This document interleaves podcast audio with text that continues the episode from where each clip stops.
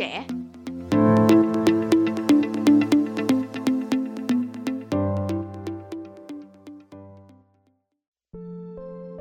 Các bạn có biết rằng AI giờ đã có thể làm thơ và nhiều người thậm chí không thể nhận ra sự khác biệt giữa người viết và AI viết. Vậy điều này có nghĩa là gì với tương lai của nghệ thuật? Vào năm 1984, tuyển tập thơ văn The Policeman's Bear is Half Constructed, role của viên cảnh sát mới mọc một nửa, do một nhân vật bí ẩn tên Racer ra mắt, gây sốt trong giới độc giả và gây chia rẽ trong giới phê bình vì sự kỳ quặc của nó.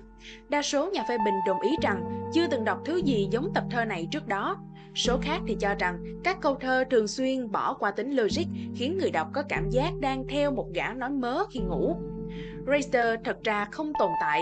Những dòng như tôi cần điện, tôi cần nó hơn cả thịt cừu hay thịt lợn hay cải bắp hay dưa leo, tôi cần nó để mơ là do phần mềm máy tính Razer viết.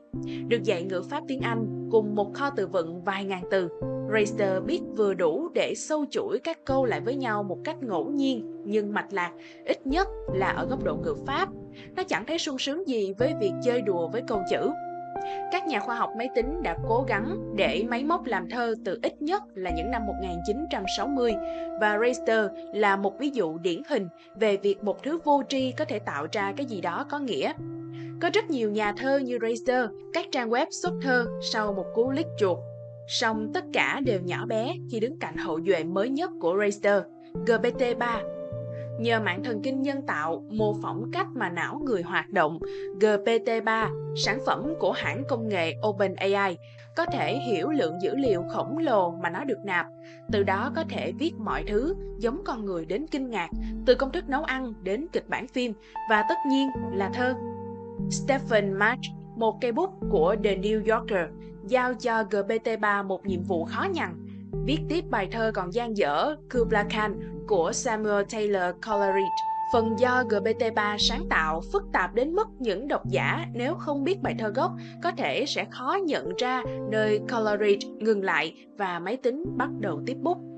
Hiện tại khó có thể nhìn thấy những giới hạn của AI, từ nhạc, họa, điêu khắc, thời trang, chẩn đoán y khoa, sản xuất. Có vẻ như không có sân chơi nào mà AI không lấn sân được nhưng liệu AI có thể thắng trong lĩnh vực thơ ca? Và kiểu thơ máy nào rốt cuộc sẽ có thể thuyết phục được con người? Câu trả lời phụ thuộc vào việc thế nào mới được coi là thơ hơn là máy móc có thể làm được gì. Theo nhà thơ Pháp Paul Valéry, đa số con người không mảy may biết thế nào là thơ ca. Đây là lý do nhiều người tin rằng ta có thể thu hẹp khoảng cách giữa nhà thơ và máy móc. Có lẽ những nhà lập trình cho rằng nếu con người có thể nắm được quy tắc hình thành các câu thơ như thể thức, vần điệu, thì tại sao máy móc lại không? Hoặc cũng có thể họ hiểu thơ giống như cái mà Raster tạo ra, một số từ nhất định được đặt theo một trật tự nhất định. Nếu đây là cách mà ta cho rằng một ngày nào đó AI có thể thách thức các nhà thơ là con người, thì có lẽ máy móc chắc chắn sẽ thắng, và có khi đã thắng rồi.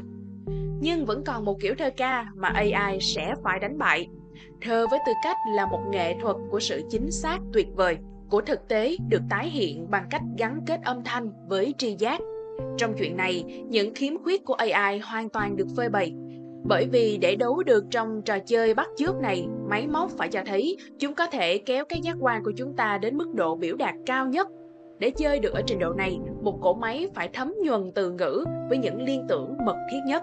Trong điều kiện thích hợp, GPT-3 có thể máy móc tạo ra các đoạn văn bản thật một cách ấn tượng. Tuy nhiên, cuối cùng ta sẽ nhận ra nó chỉ là những đoạn chấp vá vô hồn của những mẫu ngôn từ.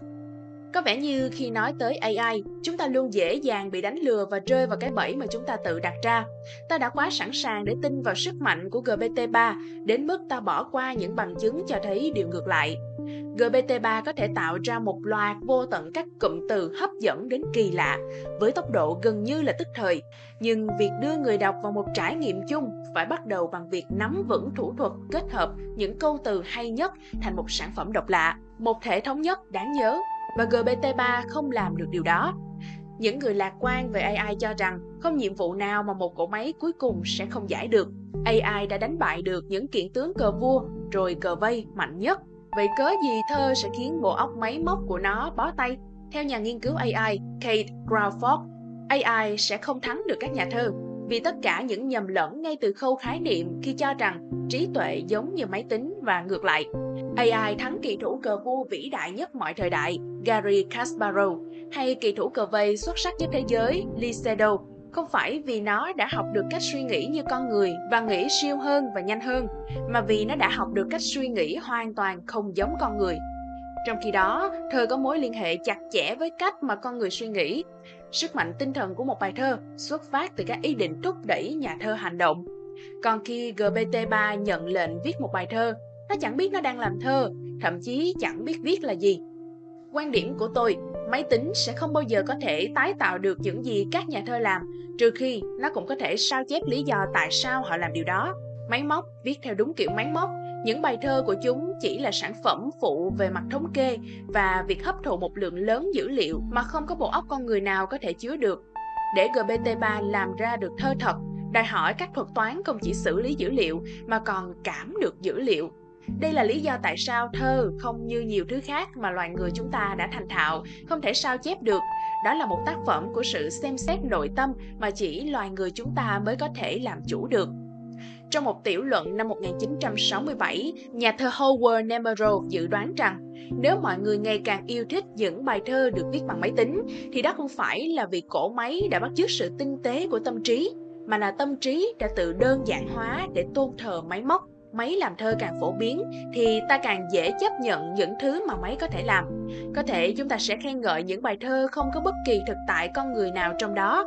Chúng ta sẽ đánh giá cao những cảm xúc giả tạo, những câu thơ tự con người viết ra sẽ thành đồ cổ, bán trên Metaverse. Với việc ngày càng nhiều startup được cấp vốn để nghiên cứu NLP hơn bất kỳ lĩnh vực AI nào khác, các nhà phân tích cho rằng chúng ta đang đứng trên bờ vực của một vụ nổ Big Bang của phần mềm ngôn ngữ GPT-3 đang được dùng bởi hàng trăm bot, ứng dụng, mạng xã hội. Nó đứng sau hàng tỷ từ có nghĩa, đúng ngữ pháp được sao chép mỗi ngày. OpenAI gần đây đã hứa hẹn về một phiên bản mới GPT-4 mạnh hơn gấp 500 lần. Khi hệ thống lớn hơn, chúng sẽ tốt hơn, giảm lỗi dẫn đến câu dở và tăng các thuật toán dẫn đến câu hay. GPT-4 sẽ khiến chúng ta kinh ngạc với khả năng tìm đúng từ phù hợp và sắp xếp một cách nghệ thuật, không lãng phí một âm tiết nào tất cả hợp lại thành một thứ gì đó nghe có vẻ giống con người và chúng ta sẽ lại càng ca ngợi nó song chừng nào mà khả năng làm thơ vẫn còn là rào cản để bước vào địa hạt con người, robot vẫn sẽ chỉ như Razer. Trước sự tấn công dữ dội của máy móc biết tư duy, thơ ca là chốt chặn cuối cùng và tốt nhất của nhân loại.